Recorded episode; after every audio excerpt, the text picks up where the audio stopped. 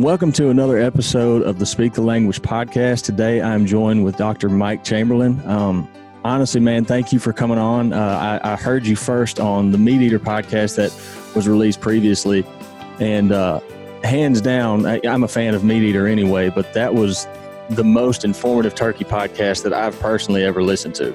Um, and we actually I had.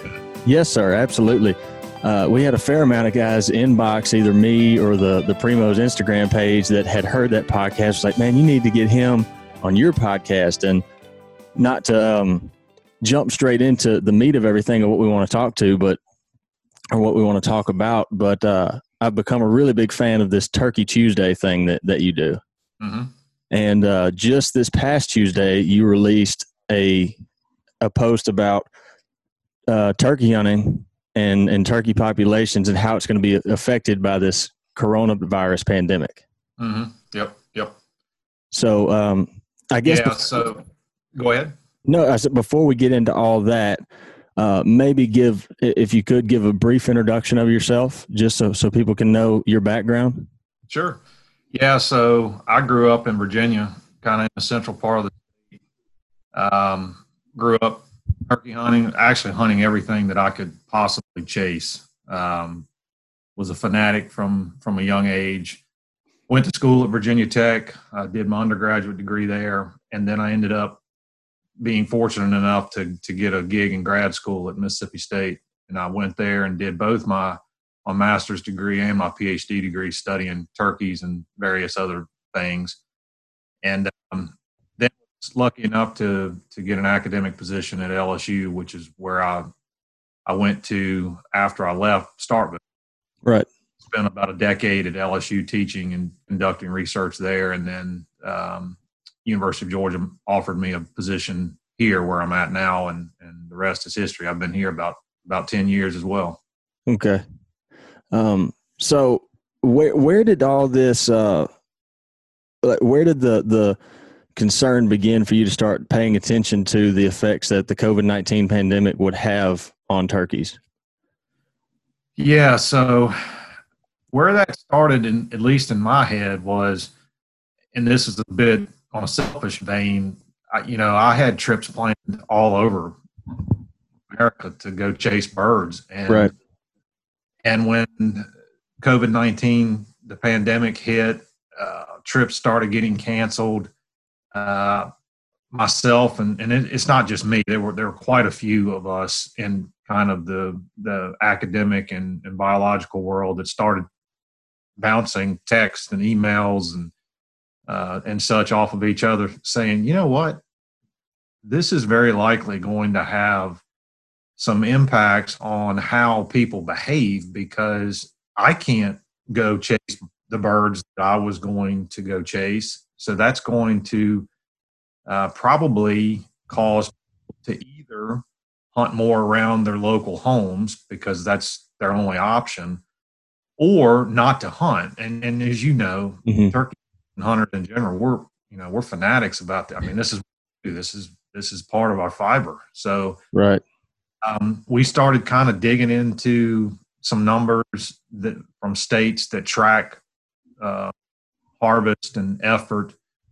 Um, some states don't don't do that, so we were we were trying to to get pieces of data here and there, and then anecdotally started hearing from friends that are hunters that you know, wow, I I showed up on wildlife management area A this morning, and there were trucks at every gate, and right, and, and et cetera. So we started kind of digging into the numbers a little bit, and and honestly, um, it was concerning when when we started looking at the amount of of effort mm. and in particular the amount of harvest that was that was ongoing so we put that that little commentary together basically as a uh, almost as a as a record so that we could look back on it and and say well there wasn't a big impact or there was an impact or, or we don't know what the impact was but at least we put that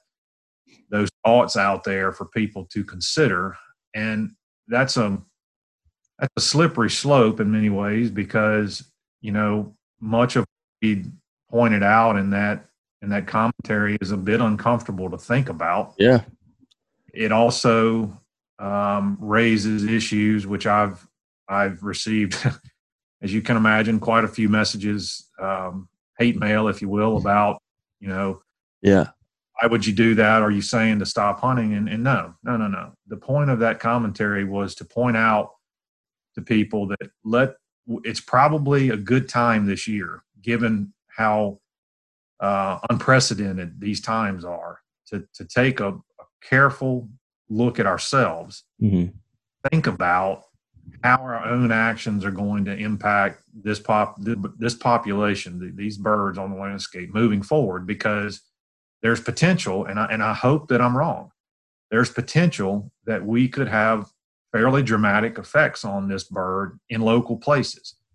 And in other places, you may see that the effects go the, the opposite direction. I, I suspect that in many areas, places that see a lot of non resident activity, that you may see fairly dramatic reductions in pressure and, and harvest. I don't know. I, that's just simply my speculation. Right. But again, it all stems back to my own activities and, and realizing that, you know, damn, I'm not going to go chase Osceolas this year. And my trip to Texas is canceled and my trip to Nebraska is canceled. And and I use those trips every year to allow myself one, I love to meet new people and I love to see new places and, and see birds and different habitats and and I enjoy that. But that's how I scratch the itch, as you know. Uh, that's how I get my my fill of, of chasing birds is well, I know I'm getting ready to go spend a weekend in Texas. Well, great. I don't need to go hunt during the week. I'll I'll work a little harder and, and stay at the office a little longer so that I can go enjoy that weekend. And now I can't do that. Well, what am I going to do? Well, logically, I'm probably going to go chase birds in my local area a little more than I would in a typical year. And that's kind of what prompted that that article. Right. It's interesting, and the timing of it when when you put that post out could not have been better. Because uh, the week prior, uh, Jordan and myself went to uh, Tennessee and we were trying to hunt a piece of public ground there. And in all my years, I mean, I grew up hunting public land locally in Mississippi, where I grew up, and I've hunted public land out of state before. I have never in my life seen that amount of pressure or that amount of hunters, I should I should say, on one piece of public ground. Yeah. It, it, it blew my mind. We were, I mean, this was on like middle of the week at three, four, five o'clock in the afternoon and we could not find a, a spot that didn't have a truck park or, or two trucks parked. And yeah. so that we we started thinking on that. Then J- Jordan even said it. Jordan said, "I wonder if there's going to be, you know, an increased harvest that could, you know, hurt the populations in the future." I'm like, man, I don't know, you know. And and, mm-hmm. and we'd had some folks asking us that, and then you put that post out, and I said, I've I have to reach out to you to, to, to try to talk about this. Um, and you put out what was the in that post? I think you you were saying like the the hunter the numbers increased on public lands by like 40%. I'm sure I butchered that horribly, but yeah, and I haven't and honestly I haven't checked today, but as of Monday when Monday night when we put the last little touches on that article and I'll be honest with you, we uh, Dr. Collier Bret uh, Collier and I who who put that together, we really did that that was literally a, a Sunday night, Monday thing. I mean, we mm-hmm. we had the thoughts down, and then but we waited until the last minute to get those numbers so that we were as accurate as we possibly could be. Um, and and if memory serves me, the amount of, of harvest on on public lands had increased in Georgia by over fifty percent relative to last year. Mm. I checked the numbers yesterday afternoon, and in Georgia, uh, the harvest on public lands as of yesterday was already had already exceeded the entire season last year. Holy smokes!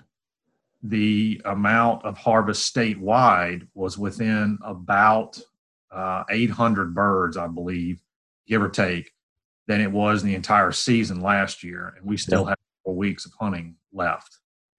So, and and and and I get I, I understand this argument. Well, there's just more birds out there this year. Mm.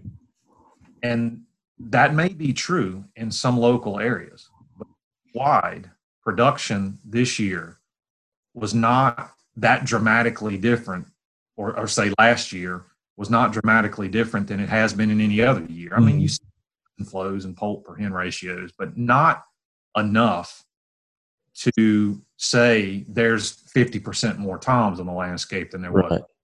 That's, you know, the, the, the numbers just don't add up. And we know from from research on many species, um, opportunity kills. The, the more opportunity that you give hunters, the more likely they're going to harvest more animals. Um, bag limits matter, but if you look at at species like waterfowl, you know the waterfowl world has known this for many years. If you give people, I, I love the duck hunt. You can cut my bag limit to three, and I'm still going duck hunting. I'm going to hunt as many days as I can because I cherish that that opportunity to do that Right. it doesn't matter to me whether my bag limit's three or six. I'm going anyway. Um, we know that opportunity drives harvest in, in most situations, not always, but in, in many situations it does. And that was the, the opportunity, for instance, in, here in the state of Georgia, is still extensive. I mean, we still, again, we still have a month left in our season, and our harvest is almost where it was at the end of the season last year Yeah. and you see it, it's not uniform across the states and, and we don't have data and at least i didn't have access to data in, in some states but it's not that dramatic in, in some other states. Um, it was quite a bit higher in, in tennessee hmm relative to last year at the same time. It was we got some data yesterday from louisiana and it was higher not as dramatic as it as it was in some other states. Um, same trends in, in north carolina but if you looked at the numbers they weren't all the exact same i mean as you would expect i mean Right. Yeah. things differ across the landscape and human density differs and and um, i did get some interesting messages yesterday uh, as you can imagine when you post information like that uh, there are a lot of people that come out of the woodwork and they they say you know thank you for doing that hmm there's also a lot of people that come out of the woodwork that that attack you Yeah. I got some of that just for reposting that on my page. Yeah, yeah, and, and I understand. I, you know, I've been in this game a long time, and and I understand how sensitive topics like this are to people.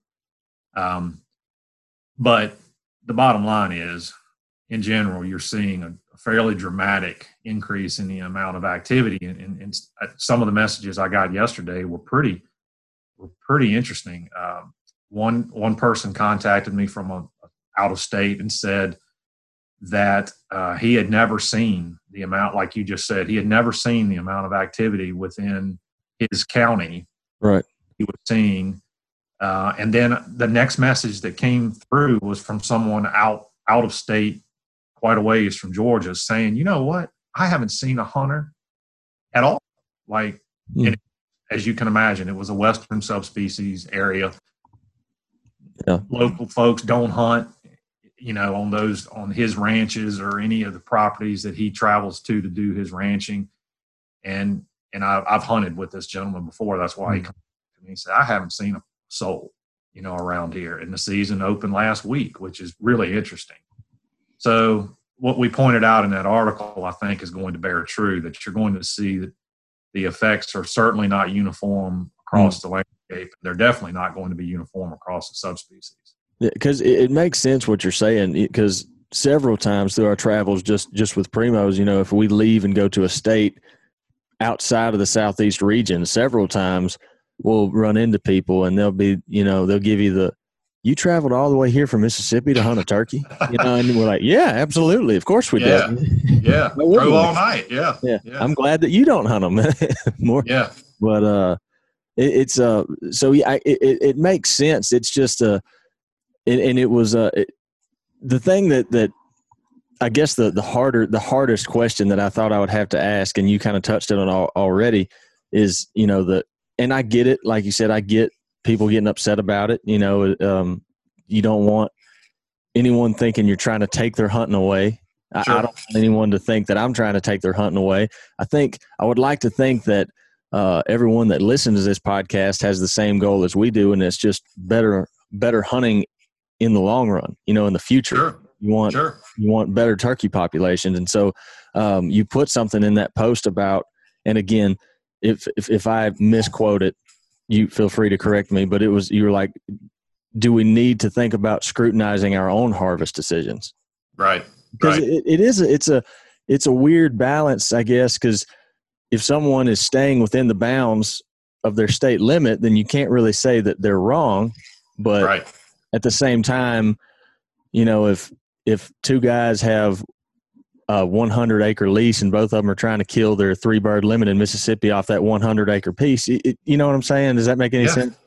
Yeah, exactly. And, and that's why we were very careful to put language at the end of that post about this because it's very it's a very slippery slope in my opinion. Try to impose your own moral compass on someone else. That that's not what hunters do or we should not do that. Um, so we made that point at the end that look you know we're, we're not advocating that everyone behave the same here. We're not trying to impose our you know someone else's morals on you as a hunter. That's not what this is about what this is about is trying to make people recognize what's going on on the landscape, uh, many of which I think already did recognize it. They just maybe it, it was, there was an aha moment, or they they saw the numbers that just verified what they were seeing in their own backyard. Right. So the point was, you know, look, folks, just think about this because it's important to recognize that bag limits uh, are set based on kind of normal conditions within a state. So just because the state tells you you can harvest three, or you can harvest four or five, or whatever it is, they base those bag limits on harvest trends and how hunters are taking animals across the landscape. So they're not anticipating such a dramatic event as what we've dealt with this year. Exactly and create bag limits that can anticipate a 50% increase in harvest or hunter effort. That, that's just not reality. These bag limits and these harvest seasons were set in, in the past, and no one could have anticipated this was coming. No one could have anticipated that it was going to cause the type of social distancing and, and this mm-hmm. on our activities. So it's important to recognize as as people, each other, that these bag limits and these season frameworks are set based on what typically happens in most seasons. And that is most turkey hunters don't kill more than one bird, and most and many hunters in many states don't kill any birds. Um, so I put some statistics in there from Georgia, and I don't have these data from other states. I just used what I had access to here but the percentage of hunters that are taking two or three birds has increased dramatically over previous years. And that was part of that that commentary is you know if you think about those numbers and you think okay on average I only harvest one bird if I'm going to suddenly harvest 3 this year because I have unlimited amounts of time to go chase birds how many other guys and gals are doing the same thing. Mm-hmm. And at that point, those bag limits and those season frameworks that were created to make sure this resource is sustainable go out the window. Uh, those frameworks are no longer uh, applicable to what's being done now on our landscape. And that creates a real issue for state agencies because, um, again, they, they could not have anticipated that was going to occur. So part of the commentary was to uh, was as a turkey hunter I, look at myself in the mirror and i think you know what um maybe i should consider me not you or not anyone else but maybe i should consider practicing a little restraint this year. Maybe I don't need to take that last bird. Maybe I can just go and guide a kid that has not hunted this year or take someone who hasn't had the opportunity to bag a bird. Maybe I don't need to kill that final bird. And, and again, these are slippery slopes and difficult conversations. But that was that was part of, of the commentary because I think a lot of people don't realize that season frameworks and bag limits are set based on normal conditions within states. And, and these are unprecedented times. Mm-hmm. Therefore, the harvest and, and the hunter activity that we're seeing is something these states could not have anticipated when they developed those frameworks. Yeah. And see, that's where, and I want I, that. That's exactly what I wanted you to touch on because that that's some of the the messages that I got was, you know, if they don't want us to kill because the, the limit in Mississippi is three. I'm sure you know that, but if everyone is listening to this does not, some of the messages that, that that I got was if they don't want us to kill three, they shouldn't have set three as the limit. You know that kind of right. thing. And that's my right. my mindset was immediately like nobody on this planet knew that we're going to be experiencing a pandemic and that everyone was going to be at home. No one knew. Uh, so, it, and like you said, there was nothing in that post you made that told that wagged a finger at anybody and said you should stop shooting turkeys now. It was nothing about it said that. It was a, like you said, just a step back and look at what you're doing. And so I, I was talking to get me and Jordan uh, because how we work together and the the primos, the video team, we're around each other a lot, and we were talking about that post, and I was like, you know what, man, I was like, me personally, um, I don't know if it's going to affect anybody's opinions or not, but I know a good many people listen to this podcast and follow along with Primos. I, I think I am going to not shoot any more turkeys in Mississippi this year. I could legally kill one more, but I just I'm not going to. I've got uh, my girlfriend who's never killed a turkey. I'm going to focus on her trying to get one. But me as an individual, I'm I'm going to be done. Just mm-hmm. just because it's not even if it doesn't help anything per se, it's not going to hurt for me to not shoot another turkey. And that's right. just you know something that that I'm going to do. Scrutinize yeah, my own know, Yeah, exactly. And that that was kind of the point. Was just you know just look at yourself and think, do I need to take that last bird? And if you you know, I'm not going to. I certainly am not going to fault someone for following state regulations. That's not. I mean, not, that's not my job. I don't right. want to design regulations. I do research, but I felt, and, and Bret did as well, that there I felt a moral obligation to point out the numbers I was seeing because I had access to them and most don't. So I felt there was an obligation to share it because, again, I think moving forward, there's a chance we'll look back on this year, and and in some areas we'll probably say to ourselves, um, "Wow, that was pretty. That was a pretty dramatic increase in in harvest or hunting activity in in this part of the world." And and if it doesn't have an effect, then that would be great. If yeah, great. Does, then then we need to ultimately we're going to have to look at ourselves and and say, hey, you know, maybe I sh- maybe I should have done to your point, maybe I should have backed off. Maybe that would have helped birds on this property or that property. Uh, it's just a it's a very difficult and frustrating scenario. Mm-hmm. Think through. Um, yeah, yeah.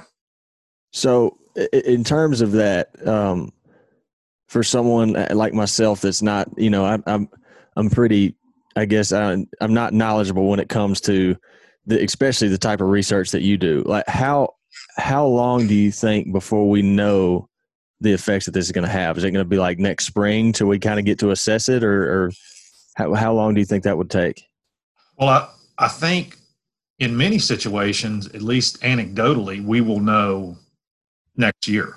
I mean, we will know because you, if you see, for instance, on public ground A or WMA A, that the harvest increases by 50% relative to last year.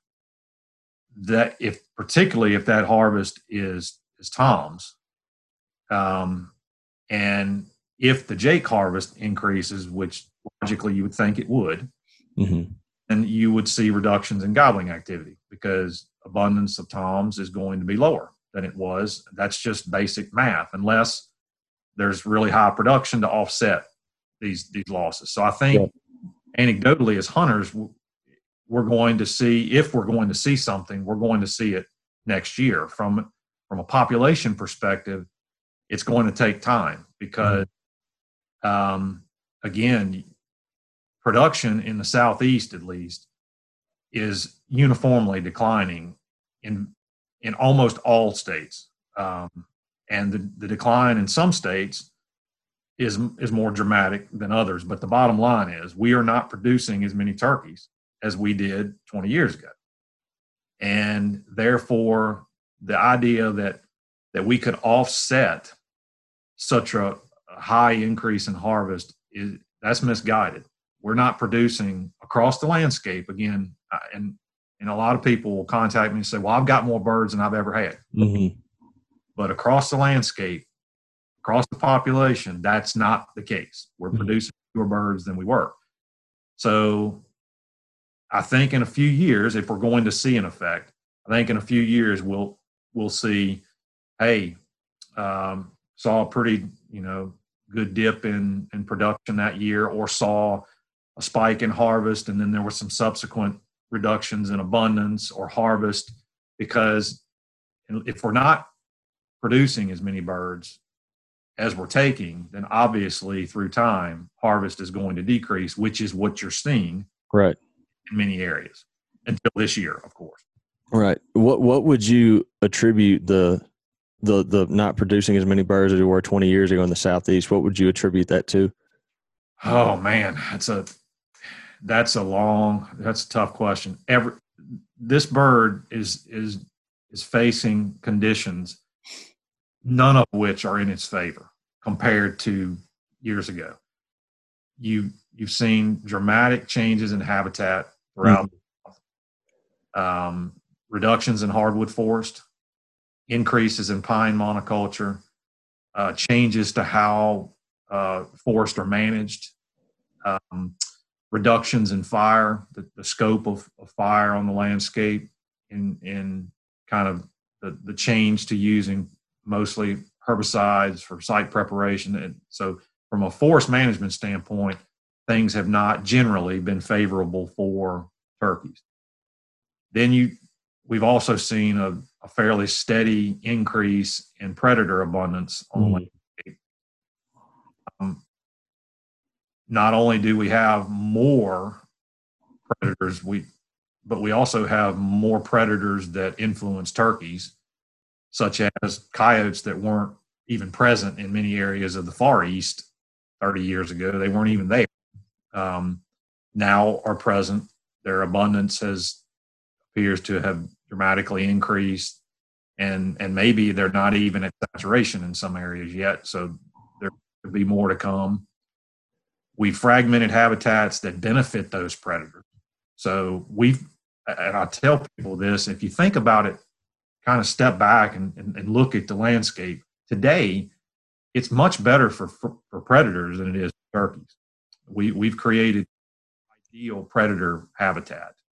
Um, so put that on in perspective. There are disease issues that we see mm-hmm. up here and there. We do, we don't understand the disease issues and how they translate to changes in populations. That's that's one thing that a lot of people this is not in my wheelhouse right now. I don't do disease work, but there are some people, very talented people, that are studying this, trying to understand you know, what diseases are out there and what implications do, do they have, and which is a, a, difficult subject to get your head around is harvest.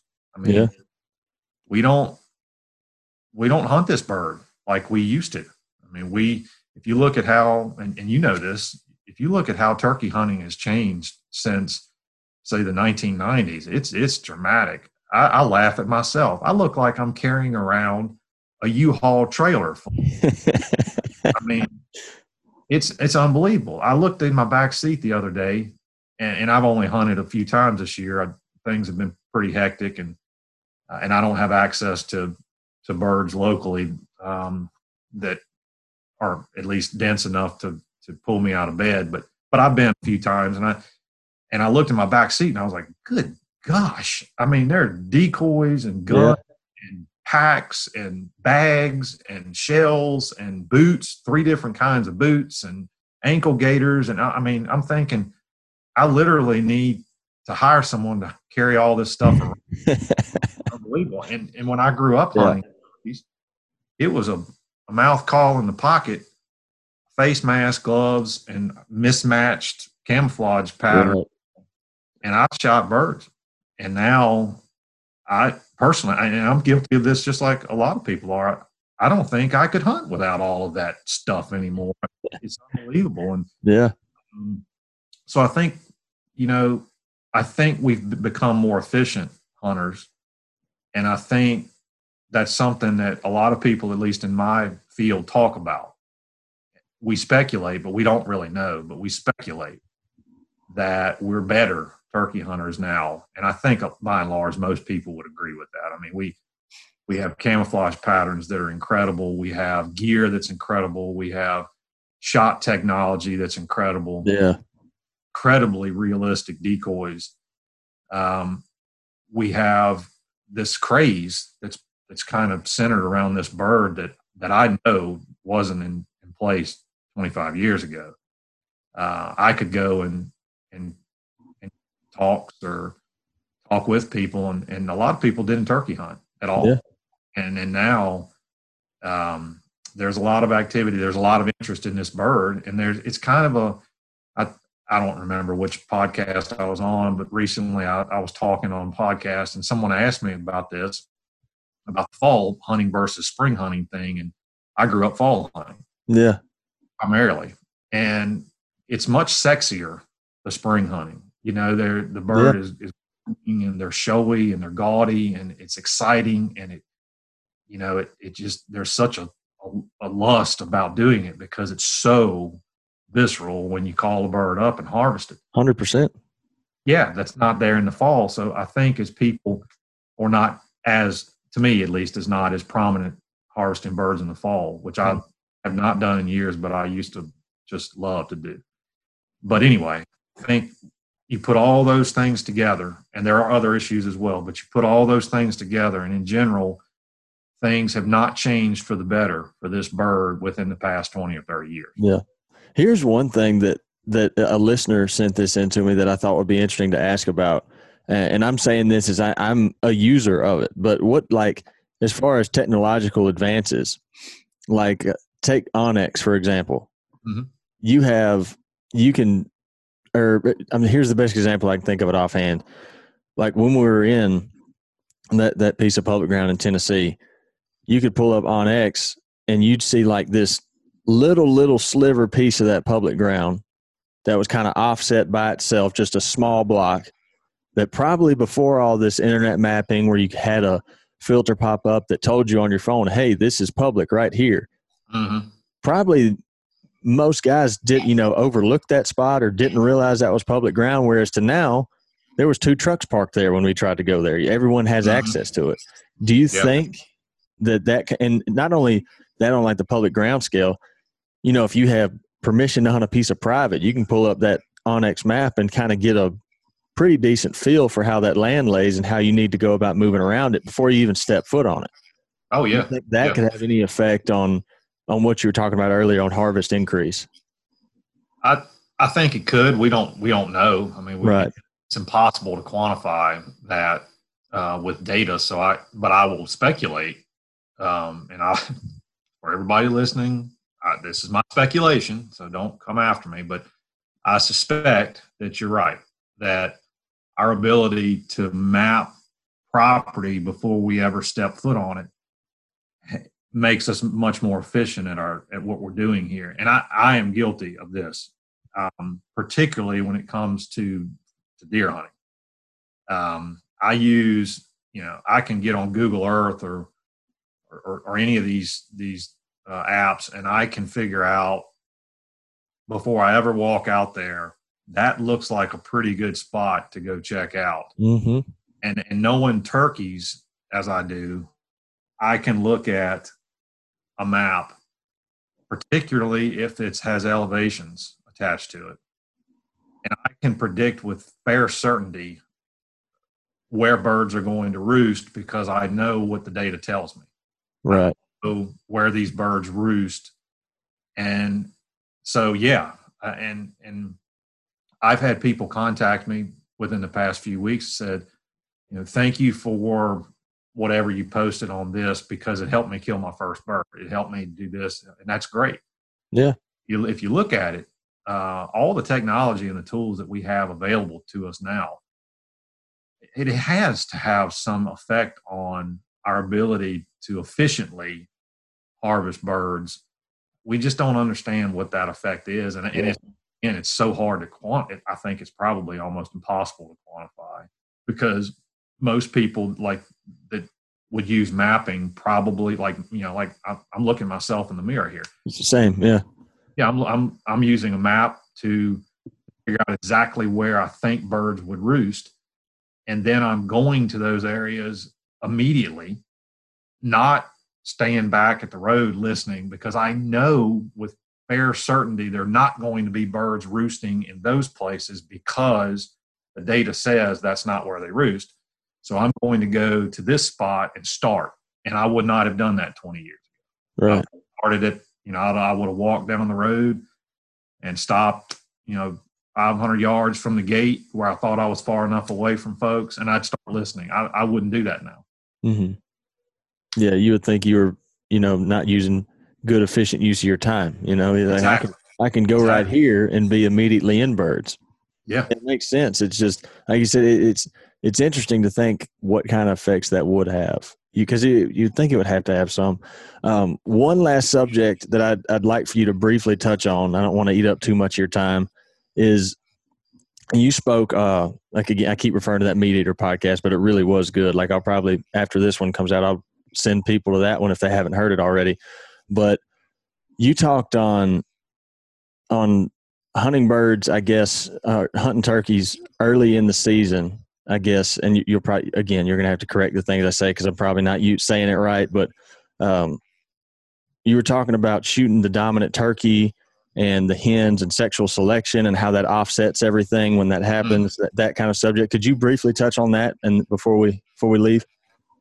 Yeah, yeah. So if you look at the way turkeys their mating system, they're and we know this as hunters, they they're kind of in pockets on the landscape. Mm-hmm um, within those pockets, there are groups of toms that know each other. Excuse me. And they've spent time around each other for years. And there's a pecking order, there's a hierarchy there where there is a dominant bird. And we all see this, we know it. We know it from seeing it in the woods. That dominant bird is typically your breeder. He's your primary breeder. Not saying other toms that are in that area will not breed, but he is the primary breeder.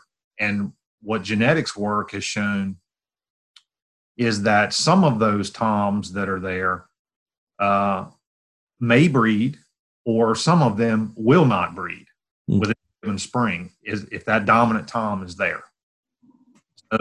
These birds they stand around and they display together. Um, because they're either related to each other or they've grown up together. And this hierarchy dictates who does what.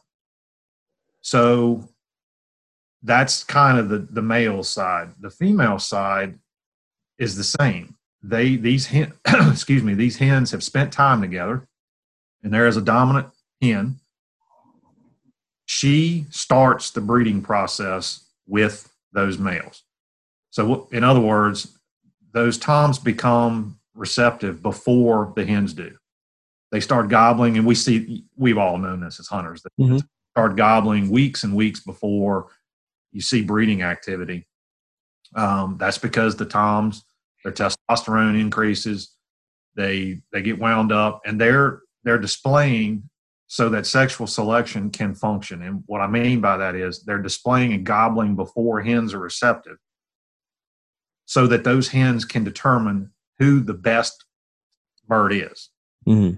It's the dominant tom in most situations. That's the dominant bird that's atop that hierarchy. So when it's time to start breeding, those hens start with hen one. She picks the tom she wants, she breeds, and then it, it, it flows down this ladder, right? So you have a dominant bird that's that's breeding these hens in sequence, and that all starts with the hen that's atop that her pecking order.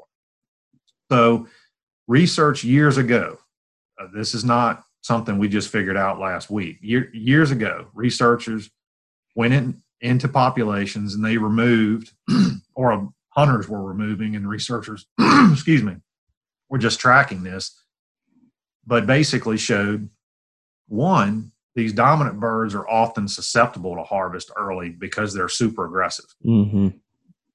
Um, they're aggressive because they're the, the dominant bird and they see other birds as being a problem to them. They are wound up. They uh, are trying to copulate with as, as, many hens as they possibly can. So they'll come to calls. Even if they're with hens, they can be brought away from those hens sometimes. Um, and we, we see this. So if you think about how this is supposed to work in the turkey world, and, and genetics work has shown this, many clutches that are within this, a, a single population have more than one male in that clutch. Hmm. So this bird is supposed to be able to breed with multiple toms. Not all hens do that. And and I get in fact I got lit up on Facebook yesterday by by a gentleman about this. They only need to breed with one tom. Yeah. If you're just trying to produce a, a fertile egg, then just yeah. But that's not the way this bird operates. Mm-hmm. This bird operates through being able to breed with more than one male if those dominant birds are available to them. So what she does is she some hens will breed with multiple toms and then there's competition at two levels. One she picked the toms she thought were, were the fittest or the best and then the sperm from those toms competes when it's time to fertilize a clutch. So if you think about that the best tom wins right? The best the fittest the strongest tom with the most viable sperm that's who fertilizes per clutch. So if you go into populations weeks and weeks and weeks ahead of time and you remove one dominant tom, big deal. But if you go into populations and you remove a lot of dominant birds and a lot of toms in general, then that can be problematic, which we've yeah. for years. Um, and and what I one thing I pointed out in that MeatEater podcast, which which is an important thing to consider, we don't know who the dominant birds are. Um, just because we see this, you've seen this, we've all seen this, turkey hunters. Two toms come up to a call, they're together, they're both strutting. Who's the dominant bird? We don't know. Right. Two birds come up to a call, one of them is strutting, the other is not. Who is the dominant bird? Well, logic would dictate it's the strutter. Strutter, right. Here's the problem dominant birds will tolerate strutting and drumming and spitting of non-dominant birds right beside them. We see this all the time. You, you see three birds come up together, they're all strutting, they're all spitting, they're all gobbling. Who is the dominant bird in that bunch? We have absolutely no idea. Yeah, no clue. Unless you've been able to watch those birds for weeks and weeks and weeks, and you know exactly who is kicking everybody else's butt you don't know who the dominant bird is. And, and so people ask, well, then why in the world would, would those toms tolerate another bird strutting there? Well, if you look at species that use mating systems like turkeys, um, the more attention draws more attention from females. Mm-hmm. So if you've got toms that are standing there strutting together and gobbling together, the signal is bigger, it's more prominent, it's more showy. It has the uh, potential to attract more attention from hens. Mm-hmm. And that's a good thing for not only the breeder, but also, excuse me, the other toms that are there, because at some point they may become breeders and they are going to benefit from that increased female attraction, if you will. The more Right. female become, the better. So that was kind of the point in the and, and when Brody asked me that in, in that MeatEater podcast, that was kind of what I was trying to convey is that um, early in the season, before this bird has started laying clutches and incubating nest, if you go in and you remove one or two toms, whoopee. But if you go in and you remove a high rate, you know, like a high number, a high percentage of the males, you really don't know who those dominant birds are. And that has to have some influence on their populations. We just don't understand what it is. And, and I'll, I'll, I'll admit to you, like, I, I've been skeptical of this in my own head because, um, you know, we don't like to hear this. We don't like to consider the fact that that we could be part of the problem. You know, because if that's a problem, then I'm guilty of it. But at the same time, me too. at the same time, like I, I love turkey hunting. I love turkeys. I love watching them. So if what you're telling me, you know, even if it's not things I want to hear, if it could help me have better turkey hunting in the future and better turkey populations, and it's something that I need to hear and everybody needs to hear. That's the attitude I have about it.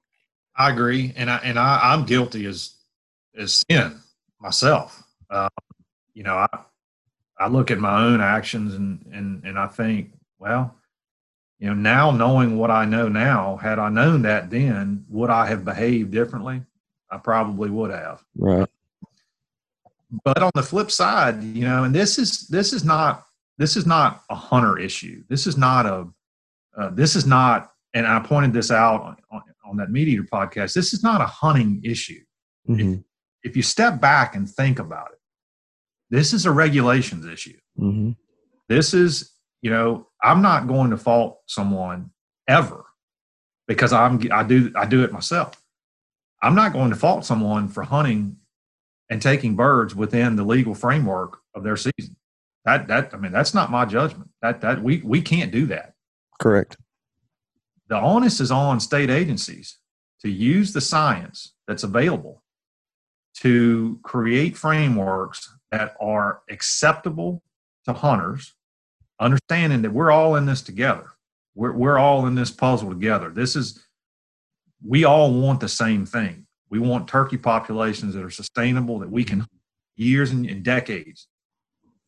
But agencies are going to have to create frameworks that are acceptable to hunters, and hunters are going to have to understand their ability, the agency's ability to do that, is going to take a little skin off from us. We're going to have to, in some states, not some states have frameworks that are that are perfectly in line with with the ecology of the bird. Pennsylvania, for one. Mhm. Pennsylvania season is well timed. Um, they time it right at the median incubation dates for their hens. So, in other words, when the season starts there, there are some changes year to year, but but by and large, the way that season is timed, when it opens, a lot of those birds are already nesting, which means that the bulk of breeding is already over with. Um, so it's just going to take hunters and agencies working together Mhm. set regulations that that are socially acceptable to us, you and I, but also are more commensurate with this bird ecology. And in many situations, not all, but in many situations, the timing is the timing is currently is too early. Right. The populations and and again, it, it ultimately boils down to harvest rate. If you're going into a population and just taking a tom here and there, that it probably doesn't matter when you do that. But if you're going into a population, you know, four weeks before nesting starts, and you're taking 30 or 40 percent of your toms out, which we see, Mhm. some populations, uh, that to me has to be an influence to the population. We again, we just don't know what the influence is. Yeah. But I point out to people that, that harvest is one of the few things that we can control at a scale that's that means anything to this bird. I mean, we can't. And, I, and this is it's tough to think about, but if you think about managing habitat, most turkeys live on private land. Mhm. So, you know, saying, well, the the state agencies or the federal agencies need need to do a better job. Well, they they manage such a small footprint of of our continent that most turkeys aren't influenced by what those agencies do. Mm-hmm. Um, how do we manage predation? You can't manage predation at a, at a scale that's large enough to influence this bird. Yes, you can absolutely go in on properties and sometimes large properties and you can you can do predator management, you can do habitat management, and you can absolutely see positive influences on your turkeys. But across the whole region, that that's not a possibility. So right. this is one of the few things that we actually can control at a large enough scale that it could, I'm not saying it, it, it will, but it could have an influence on what we see 10 years down the road. Mm-hmm. And see, that's the part of that. What makes in you what you're saying much more credible to me is that you are first and foremost the turkey hunter yourself. You know, you're not like you said, you're not trying to take this away from anybody. You want what all of us want. That's better turkey hunting in the future. And yeah, that, yeah, yeah. And and uh, you know, I can take I can take criticism for for saying these things. I I, I understand. I mean, it's a sensitive subject. Very, but I under, I get it. But I I look at myself and I I think you know what, and I like I've, I've pointed out in other podcasts. Well, if you told me that today today that I could hear one or two birds, and if I changed the way we do things a little bit, five years down the road, I could hear four or if you told me, hey, Mike, instead of starting the middle of March, we're going to have we're going to have to cut a couple of days or a week or two weeks or whatever off your season at the front end. So you're not going to get to hunt as many days. But the number of birds that you see, hear, and harvest could potentially be higher. I would take that all day long. Mm-hmm the quality of those hunts, I, at least speaking personally, and again, this is just this is Mike. This is I don't expect anyone else to think this way. Mm-hmm. But I look at myself, and I, if I hear a bird, I and I get to work a bird, I've had a tremendous day. Uh, do I want to harvest a turkey? Ab- absolutely, absolutely. Um, if I don't, am I going to be disappointed? Yeah, somewhere in the back recesses of my mind, if I don't harvest a bird, I'm going to be disappointed. And yeah.